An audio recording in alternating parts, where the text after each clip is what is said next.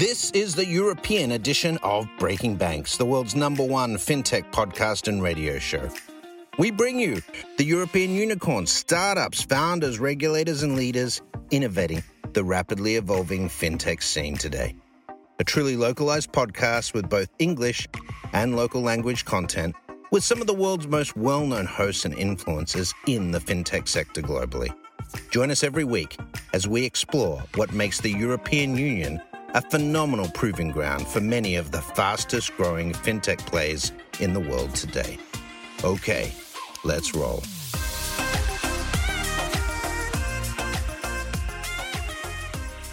Hello, hello, Breaking Banks Europe listeners, and welcome to episode 112. You're stuck with me, Nina Mohanty, founder of Bloom Money today, but I am really, really excited for this episode because it's something that is very personally relevant to my own life. And today, in episode 112, we are going to be speaking about niche banking or niche banking, as my American counterparts seem to like to refer to it as. Um, this episode is going to be in two parts. And one is going to be more of a kind of trend and setting the scene for you. And then my colleague MJ, Megan, is going to pick up with an interview with someone building um, a niche banking product for musicians over at Nerve. But to start, I'm super thrilled to welcome our guest today, Rik from Banking Scene. First question, Rik, please can you pronounce your surname for us so that I don't have to butcher it? Sure. My surname is Coeckelbergs. There you go. Say that. Yeah, Dutch. Fast. Quite difficult for English speaking people, I'm told. Indeed. But Rik, thank you so much for joining us. Um, you. Would you mind just giving a quick introduction, um, elevator pitch about yourself so that our audience knows a little bit more about you? My name is Rik Coeckelbergs. I'm the founder and managing director of um, the banking scene, which uh, started as a conference when I worked at a bank myself. So for two years, we, I combined organizing a conference with a full-time job in a bank uh, as a product manager, daily banking. But the moment that we reached about 350 people, I decided to spend the time um, more on a professional basis, leave the bank aside, and and predominantly to get some more um, freedom of speech in creating my personal vision on the future of banking. That's the main driver for this banking scene. During the pandemic, um, I needed to adapt. There were no longer conferences, but luckily I created the banking scene after work, which are weekly virtual roundtable sessions on anything related to banking. And we had many CEOs and other executives from both banks and um, financial services uh, providers and software providers and coincidentally, last year, purposeful banking was a big part of the central theme um, of our virtual roundtables. And then you get very quickly to niche banking as well, which I will explain later in this session. I'm super excited to be here because Breaking Banks Europe was very high on my uh, list of to attend um, uh, podcasts one day or another. Perfect. Well, I'm so glad that we got to have you on. I think just to set the scene, if you're active or um, curious about the fintech space, you'll have seen a rise of a lot of B2C fintech groups. Actually, just yesterday um, or Monday, um, Octopus Ventures, based here in the UK but investing across Europe, um, shared some of their fintech predictions for 2022. And the first uh, group that they referred to was specialty fintech. And so there's a lot of names for what we're going to discuss, but they talked about the first wave of neobanks kind of launching around 2015, 2016. They've all kind of grown up. Many of them are eyeing perhaps an IPO or, you know, taking huge sums of money um, here and there, really hitting their stride. But what they were um, predicting was that we have reached a point that has allowed us to serve um, specialty groups, they called them, but probably will refer to them as niche groups. And we've seen that in the US, definitely, with um, different neobanks, such as Daylight, which serves LGBT plus communities, First Boulevard or Greenwood, which serve the Black uh, communities in the US, But here as well, um, and you know, we're going to have an interview with Nerve. But um, I myself am building a proposition for migrant communities. Nice. So, Rik, I wonder if you could share with us what is niche banking and and why is it happening now? Well, coincidentally, we had a virtual roundtable on exactly this topic exactly 12 months ago. To me, niche banking is, yeah, what it says. It's focusing your banking activities on a very niche in the market. You could also call it focus banking, or as you say, expertise banking, where um, a group of people sets up a bank but really focuses on a very particular segment. Uh, the example that was given last year was um, a bank that our special guests were at that moment building in Switzerland specifically for dentists. Hmm. Just as an example. Um, and today we see rise, they're all popping up everywhere. Um, but as such, it's not very new. Uh, I think back of um, I contributed to Chris Skinner's new book. Will come out in June. Uh, it's digital for good, talking about purposeful banking, etc. And one of the contributors, um, next to myself, uh, one of the contributors, uh, they started with a cooperative bank for teachers.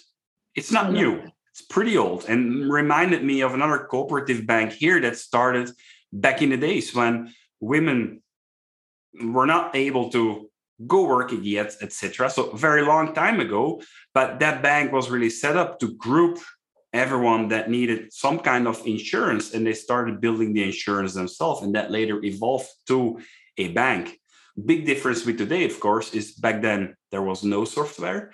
Today there is, and software has democratized a lot. It's becoming increasingly cheaper, making it a lot more easy to build a bank, or at least to build some a, a, banking proposition. I'm not saying they're building a bank. Maybe they're not getting a license. They're looking for a license somewhere else, but they have all the tools available on the market to build a bank proposition at a much lower cost than five to 10 years ago.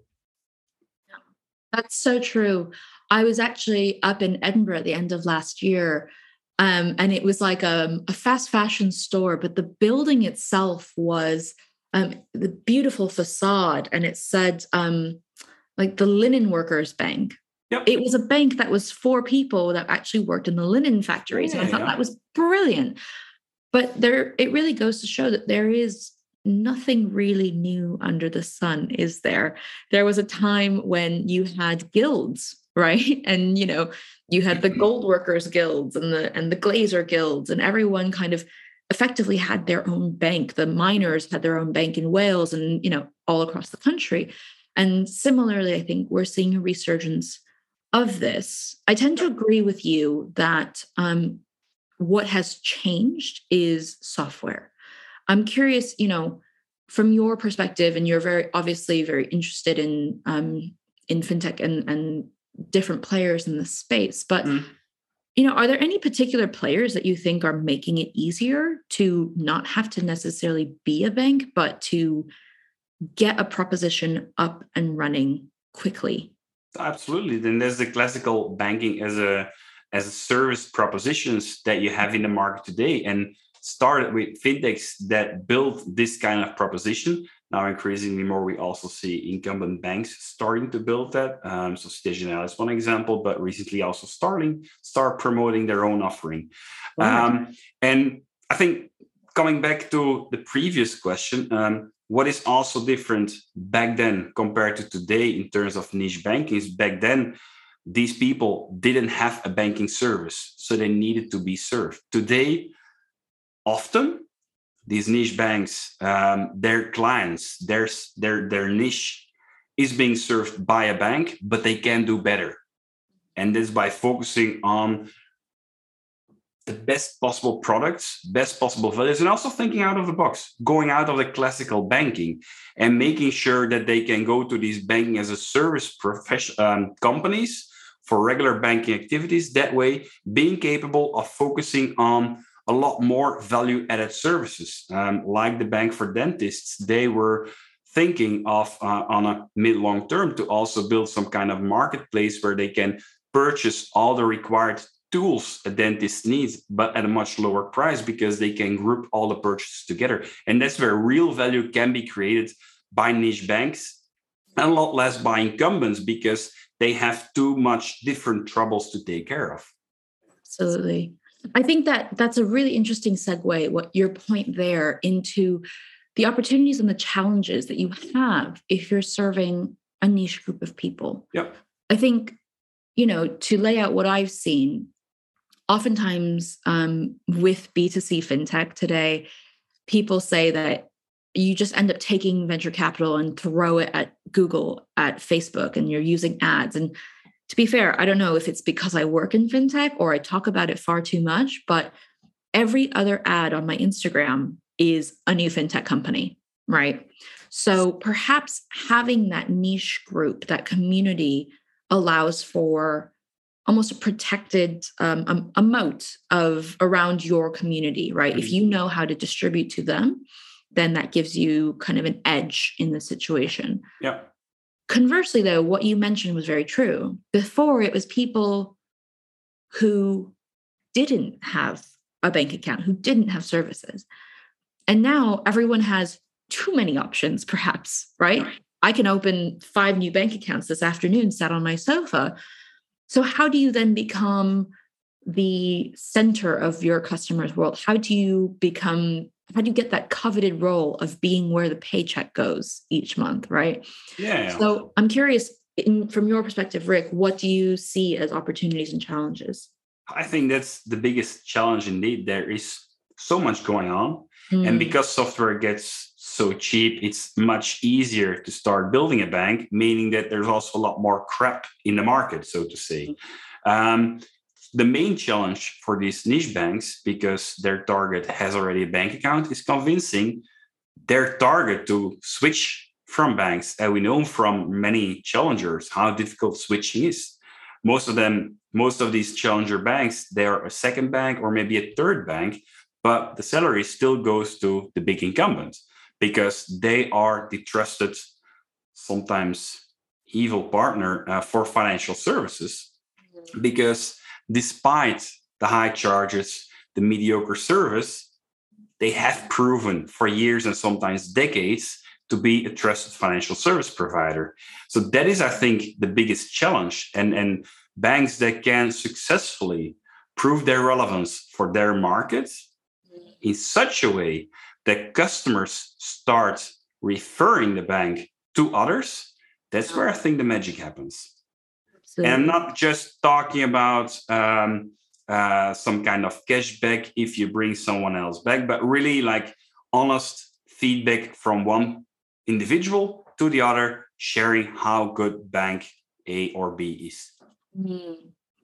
Now, one of, the, because one of the things, sorry, that um, you have an excellent insight to from especially from your roundtables but throughout your career you get to speak to a lot of the very senior people if not executives yep. at large banks large incumbent banks and you know i think with large incumbent banks whether because of regulation or um, just shifts in policy you know there has been an aggregation where you've got four or five big, really big players in the in the UK. We've got the CMA nine, of course, but each country kind of has its main players.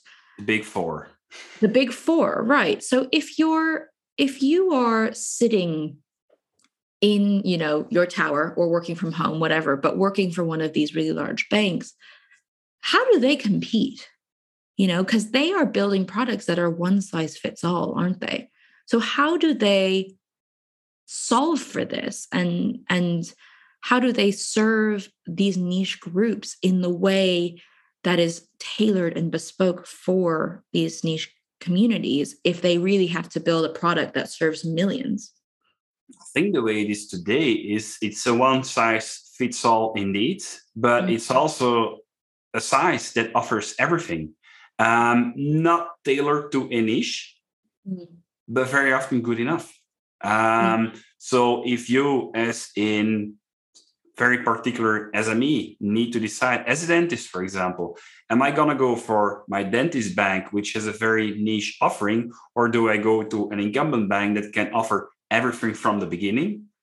That's the choice that you, as a customer, have to make. And that's where the advantage and the disadvantage lies of big incumbent banks. They offer they offer everything, but of course, the one size fits all, and that is very often compared to a niche product offering, which is very particular and not always a complete banking offering. Yeah, that's so true. And that's that's one thing that might be more important to people as they realize, you know, an e-money license is not the same as a banking license. Probably a reason why Revolut started as exactly. a bank instead of an e-money license. Mm-hmm. Yeah, absolutely. Yeah, absolutely. The last thing I wanted to touch on is um, we're going to dip our toes into Web3 because I think you and I, Rik, we probably have opinions. um, but I would I would not go so far as to call myself an expert. Yeah. Um, you know, there's a lot of talk about communities within Web3. Um, I was quite fortunate to have been gifted um, an NFT of one of the crypto coven witches. Um, and that was very, very nice of that person to gift that uh, gift it to me. But you know, the worth of some of these, the, the floor they call it, of some of these witches is now two ETH, right? And that's far more expensive than you know your everyday person can can actually afford. Mm. I think the other thing, you know, is there's lots of discords that you can join now. Um, lots of talks of DAOs and distributed autonomous organizations. Yep.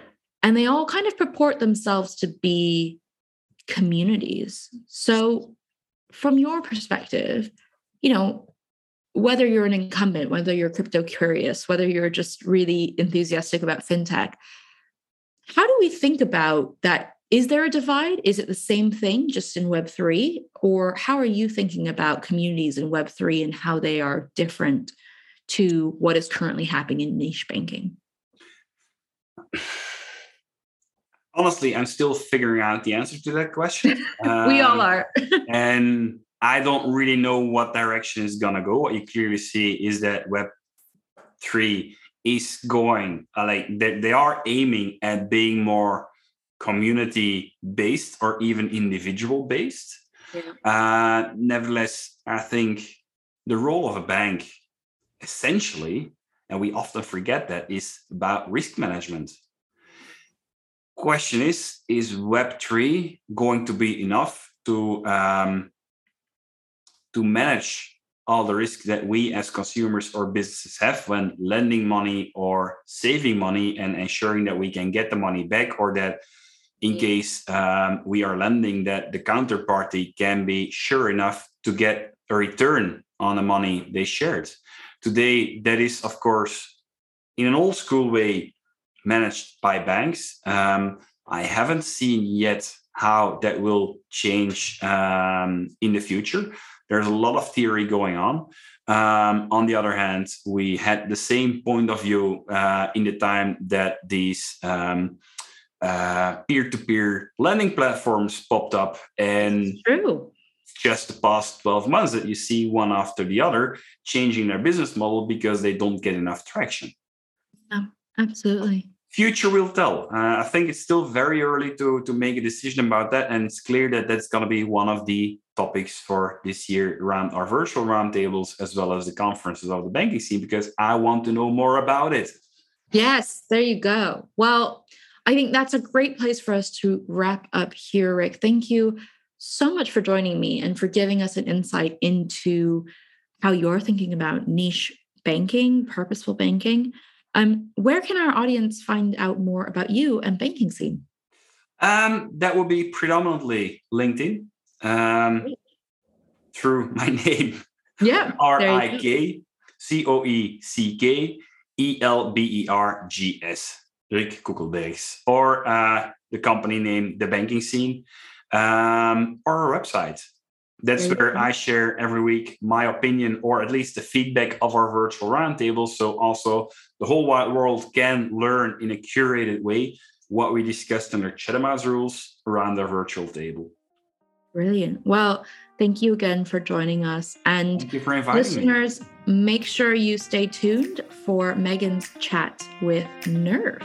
Thanks so much. Do you want to be part of Breaking Banks Europe? Reach out and learn more about the opportunity to be featured in one of our shows. With over 1.6 million listeners and counting, Breaking Banks Europe is bound to become the place to advance critical dialogue in Europe and the UK fintech scene. Reach out on Instagram or Twitter at Breaking Banks EU or go to www.provoke.fm.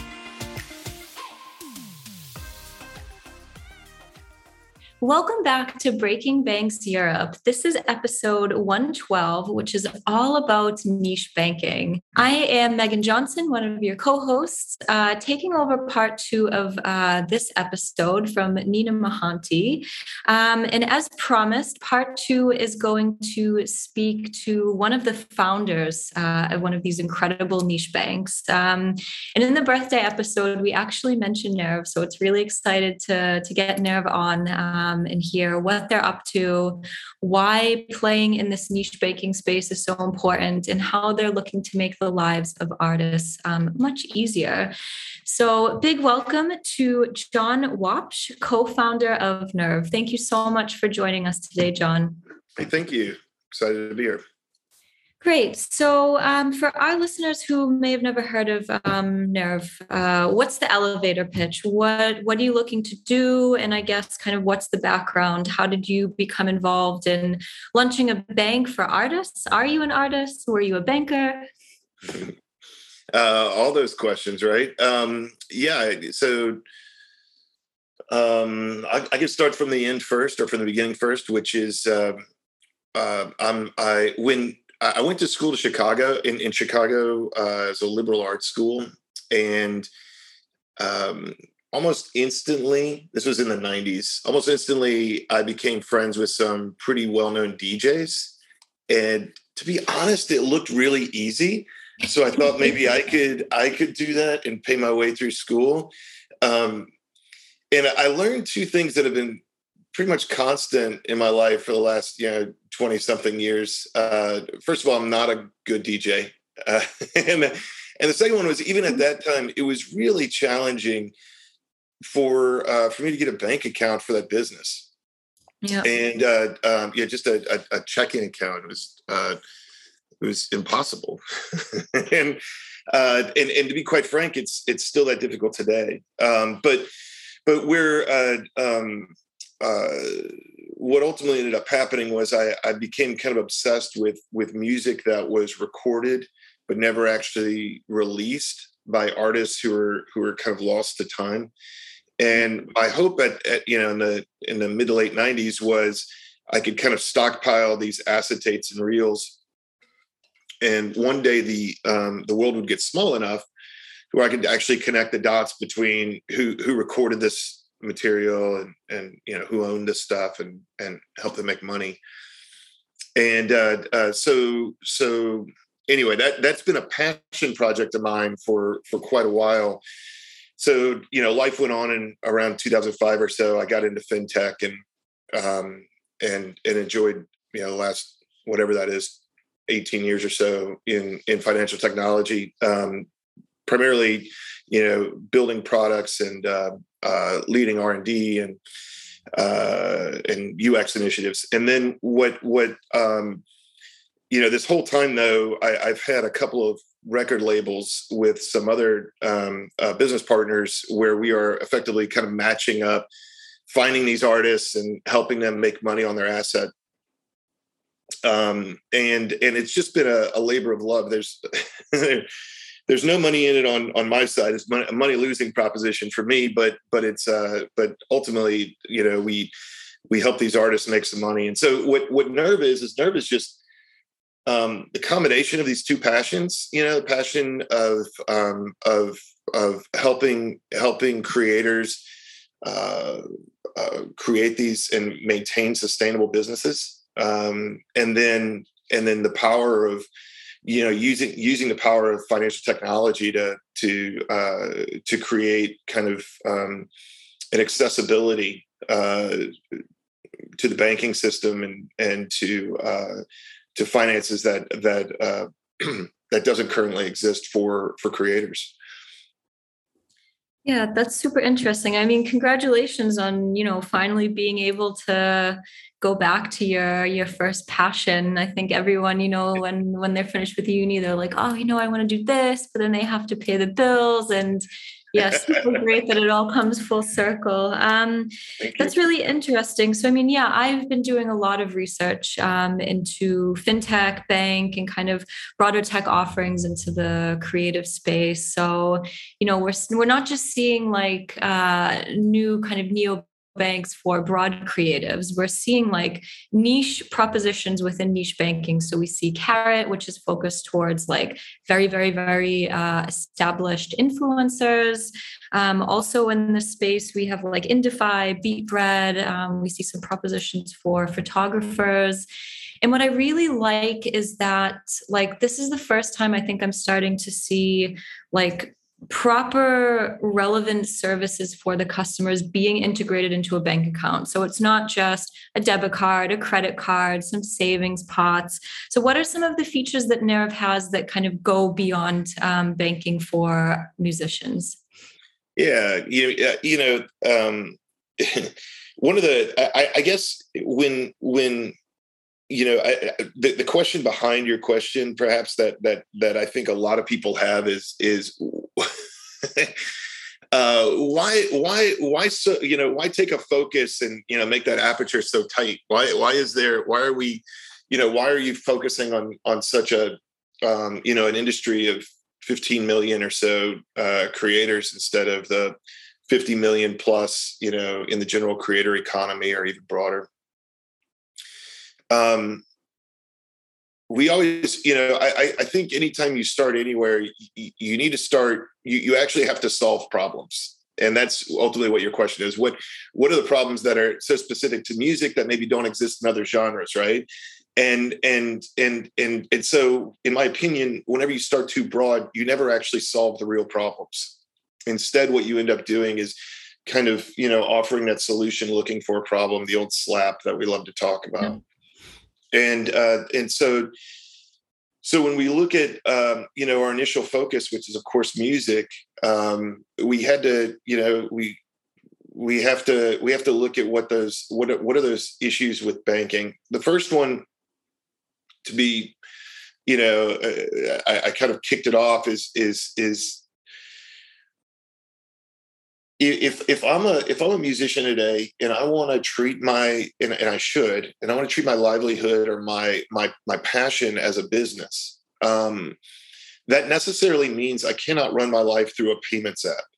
Uh, when I run my life or several payments app, when I when I run my financial life that way, I end up running into tax issues. Uh, maybe maybe I've paid uh, uh certain expenses to session artists, session musicians, or what have you uh, through Venmo, and I forget to call those at the end of the year, and I don't get to take credit for it. You know, all the way up to much bigger issues. But those those types of of of um, of, of challenges occur because if I go and try to get a traditional bank account, the bank necessarily wants me to be a, a business that has five employees. Yeah, of that course. has a lot of fee income that it can yeah. drive for the institution and the and the underlying components of that are are are you know the bank has uh, infrastructure costs and branch costs and all of those other costs that ultimately add up and they need a way to, to pay for it. So so what that necessarily means is as a as an artist i i go to the bank and i say cool I, you know whether i'm in person or, or digitally i i want a i want a business checking account. And they say oh yeah you know we'll help you out. Just give us your uh, give us you know this paperwork uh, you know, articles of incorporation, Secretary of State, EIN, uh, uh, a urine analysis, whatever. Um, give us give us all this stuff, and um, uh, and then oh by the way, you know, we're going to need thirty five hundred dollars a month on deposit, yeah. and we're gonna if we don't do that, then we'll charge you fifteen dollars a month. And so and so that's the reason why all these creators effectively go to these payment apps, mm-hmm. and and so we said, well, first thing we need to do is just solve the very sim- make it super easy and fast to to open a business uh, checking savings account. So we do that inside of about 20 seconds. So when That's you fast. That's really fast. really freaking fast. Yeah. Uh, I mean, there's I, I I'm really really proud of of the mechanisms that we built. Uh, um, but um, you know, like my background. I mean, in 2006, I created I I and my team created uh, one of the first digital account opening tools for for banks and, and credit unions in the country, mm. and and so we, we we have a lot of experience in yeah. this space. My partner and I have been working together in this space for for nearly 17 years, tied at the hip. Wow. So this is you know it's a lot of the the stuff whether it's uh, lending or or um, or onboarding is kind of you know we're, we're very familiar with the tools and the, the trade and what what should be done thanks to 11fs actually we studied a lot of the a lot of the stuff that you guys have put out. I want to say was it is it called pulse? What was the online system uh, where i was able to kind of do like netflix for uh, for yes, usability? Pulse, pulse, was my baby. I i built pulse before i left yeah so i, I love that product. Yeah. that was a great product. That was yeah. incredible. Uh, yeah. I don't know if it's still if, if, it's still around, but that was a that was that was awesome. I certainly uh, anyway. Uh, thank you for that. Um, but at any rate, uh, it's definitely that's definitely a, a, level of fintech nerd that must be inside of you to create that product. Uh, but but now I'm I'm, I'm going to turn the have, show. I have, I have, onboarding journeys like forever ingrained in my brain. I can like recall like probably about 50 different fintechs end to end application journeys and functionalities. It's I don't know if that's a good thing or a bad thing, but it's a great thing. It's a great thing. um, but at, at, any rate, so so we so we make it incredibly easy to, to open these accounts, right? And so so a- after you download the app, you know, as I mentioned, it's twenty or thirty seconds, and then to turn on the savings account is less than a second, and. Uh,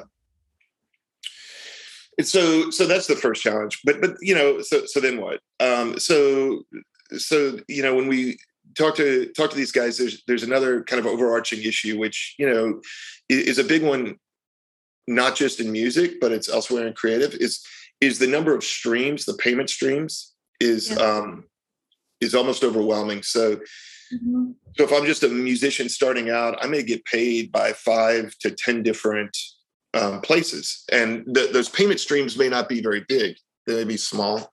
Um, uh, but um, and also they occur at different times during the year. Some are monthly, some are quarterly, some are annually, some are every two years.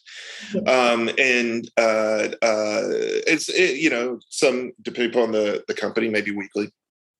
Uh, but what that necessarily causes is confusion. You know, if if if a um, did a payment hit what's the rationalization on it? Did it is it what it should be? All these sorts of questions. So we have um, we have some different uh, intelligence that we put in that uh, for the creator but um, the uh, uh, and, and, there's a, a, number of different things that, that we do there to kind of help them um, you know help make that easier. Also we have a we have a lot of like data that that we enhance the app with that's very specific to um, to this set that that otherwise is inaccessible to them or uh, or other or or, or expensive. Um, mm-hmm. And again, we provide it free. Uh, our entire product is free uh, to the to the music creator, and and there are no fees yeah. um, other than you know if you go to an outer network ATM. Uh, mm-hmm. We have about fifty five thousand ATMs uh, that, that you can go to fee free. Uh, but but the, the the the the big one that that is a um, it's actually quite a difficult challenge to solve uh, and and very very unique um, is is when when you're in music it, music is a very collaborative yeah. um, medium right and uh, um, you know whether whether we're in a band together or maybe we we co-wrote a song uh, together mm-hmm. and we did it once and and and that that song receives revenue ideally from you know ASCAP or something like that, maybe from other sources. Where does that money go? Um, is, does it go into your account? And then mm-hmm. I'm supposed to trust you with what the payments were, and then you have to provide me paperwork to show me how much or how little money it was. Or if we're in a band, um, I can't tell you the number of bands that have broken up over over money mm-hmm. issues and infighting related to it and all the other stuff and or groups that have, that have had these issues and so you know because music is inherently collaborative but banking is totally not um, mm-hmm.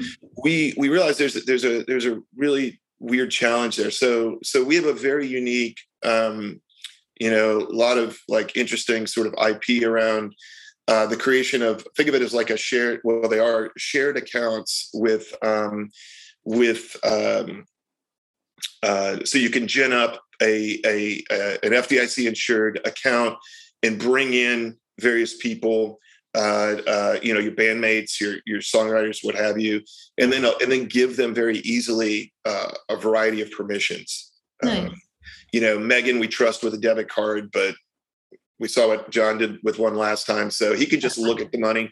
Yeah.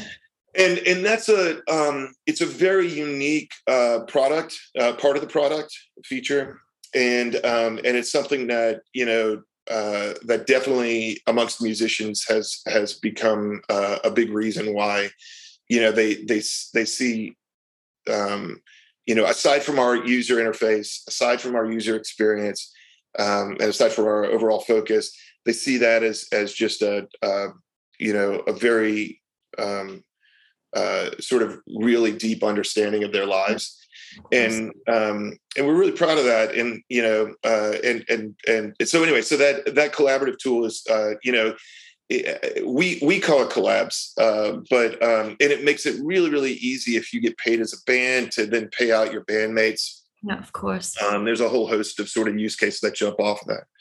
But that's those, you know those are some for a start those are those are some ways that we solve those problems.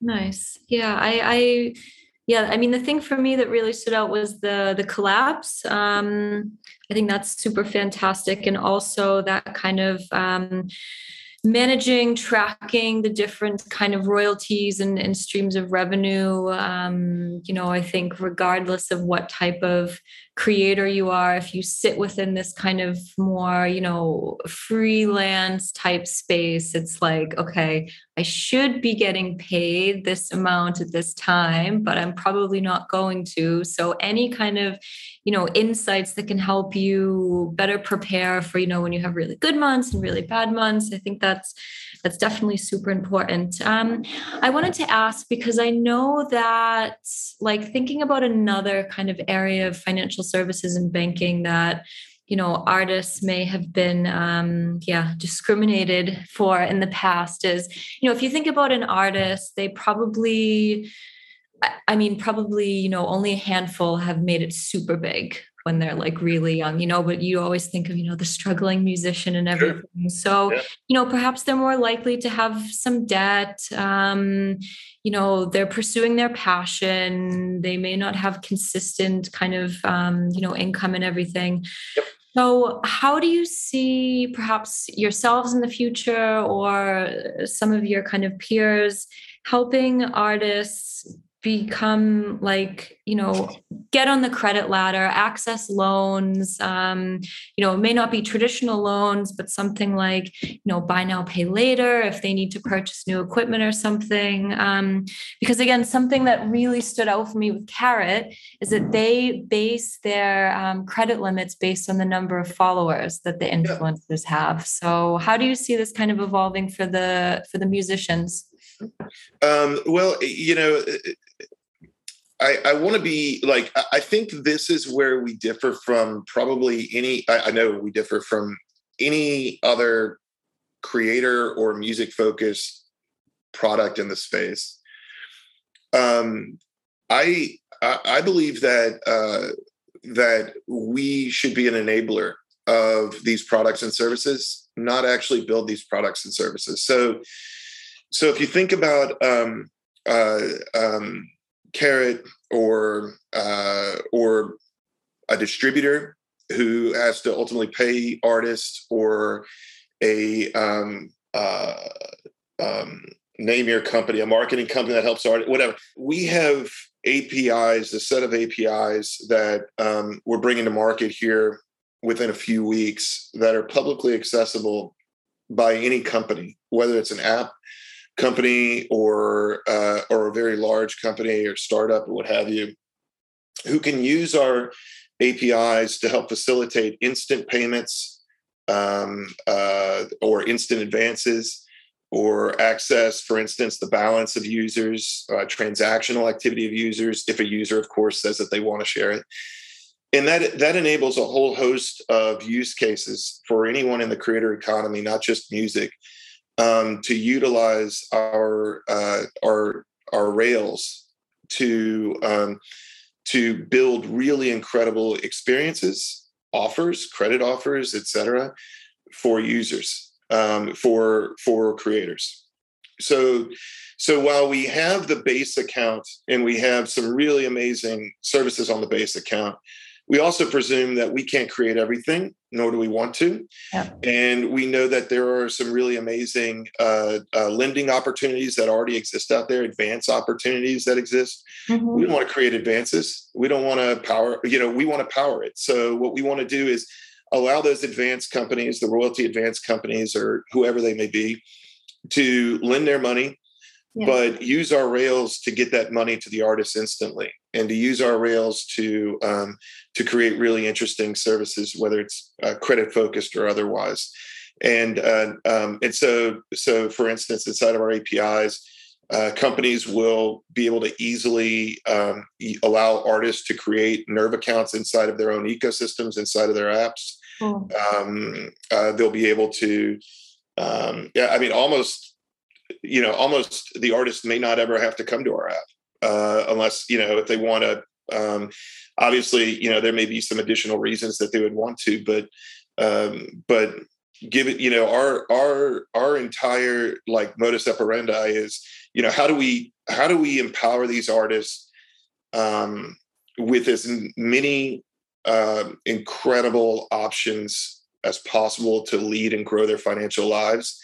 And um, and we believe that artists have been left out of uh, economic dignity, as and as well as um, uh, you know access, because companies and people's egos get in the mix. And so we'd much rather just be those rails that help empower other companies uh, to create really brilliant products rather than us try to own everything ourselves.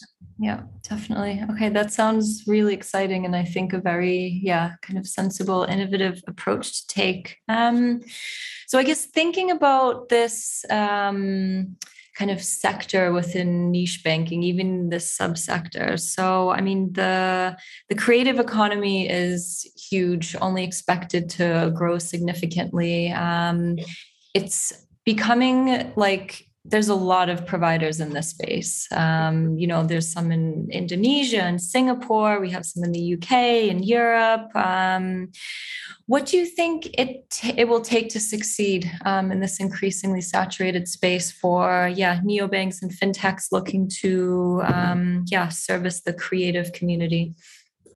It's funny. I I, I, uh, I wish I could credit this quote effectively. I, I literally read it yesterday.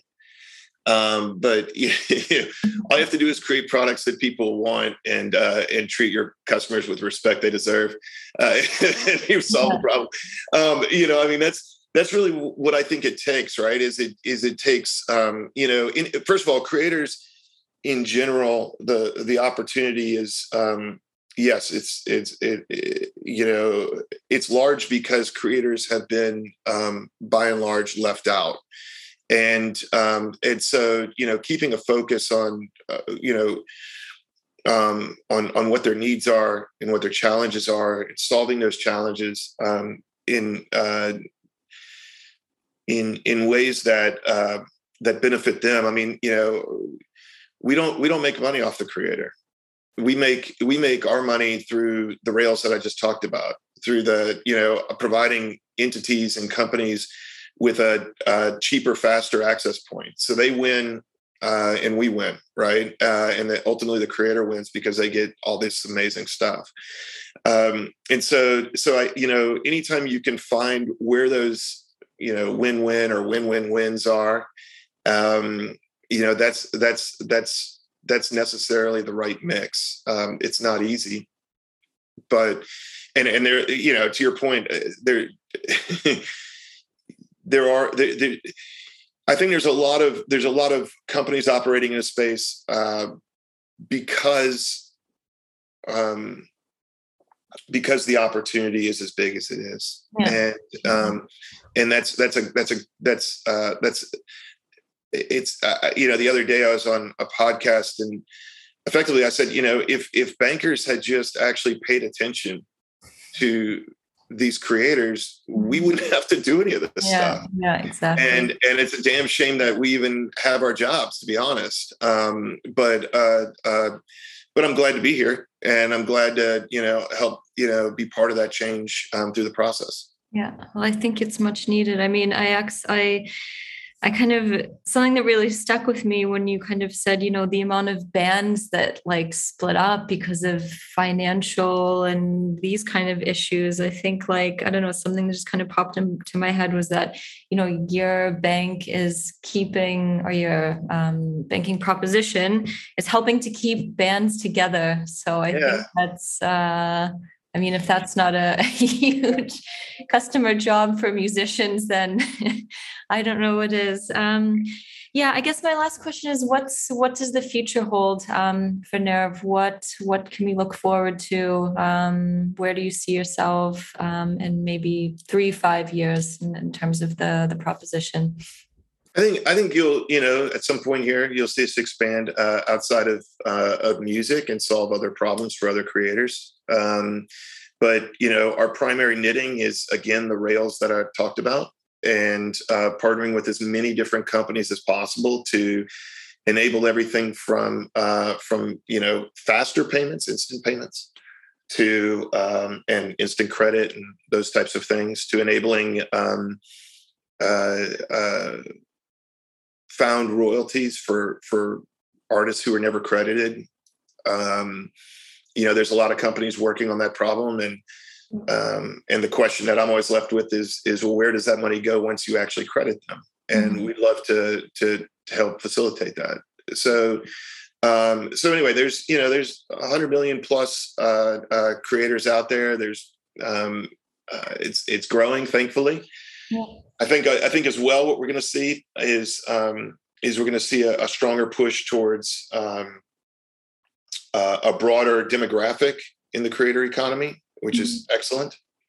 I think you know there's been you know a lot of data around like for instance youtube creators primarily being white males because of the access and you know to internet and uh, all of the costs of the microphones and everything else mm-hmm um, and you know and you're starting to see some really interesting companies create interesting products to help solve that and increase uh, uh, the voices of the creators. So thankfully the, the, the economy itself is only growing and yeah. and getting more powerful and it uh, you know we intend to help enable that um, along the way Cool. Well, John, thank you so much for joining us today and yeah, sharing uh, a bit more about Nerve and yeah, your what brought you to create this and what problems you're looking to solve. It's yeah, I mean, I'm almost tempted now to kind of change careers and become a musician if I had a musical bone in my body because I'd love to yeah, have, I'd love to have a banking experience that's like that much tailored to my needs. I mean, I think yeah it's super exciting and i think you know even if we just look broader at the kind of freelance self-employed market i mean i've been freelancing for four years now and I mean, we've been underserved. And I mean, there's plenty of interesting propositions that are like helping us with taxes and everything. But taking it one step further, I think for creators and, and artists, it's um, long overdue and very important. So, um, all the best to you. And where can our listeners find out more about um, Nerve? Just go to nerve.pro. Uh, I know it's a weird URL, isn't it? Uh, but there yeah. is a such thing as a dot pro, nice. nerve.pro, N-E-R-V-E dot pro. And uh, yeah, there's a link there. Download the app. You know, get that app, man. Uh, open up an account and uh, share it with your friends. Nice, thank you. Can I? I have one one last question. I promise. Where did the name come from? uh, well, we hired a multi-million dollar branding firm to come up with it. Nice. No, I'm just kidding. Uh, uh, um, unfortunately, there's no fun story. Oh, it's okay. just it, to be to be quite frank, we thought it was a great name, and uh, you know, it kind of goes along with the fact like who would ever have the nerve to build a to build a bank for musicians. Nice. I love it. so we did. Don't forget it. That's for sure. well, thank you. Thank you very much. I appreciate it. Okay, super. Thank you so much again, um, John. And thank you to our listeners. This was Breaking Banks Europe episode 112, um, everything to do with niche banking. So thank you again, and it's a wrap. Thanks for listening to Breaking Banks Europe, a Provoke Media podcast in cooperation with FinTech Stage. Don't forget to tweet us out, shout out, or post to the team at Breaking Banks EU on Twitter. If there's something or someone you'd like to hear on our cast, let us know. See you next week on Breaking Banks Europe.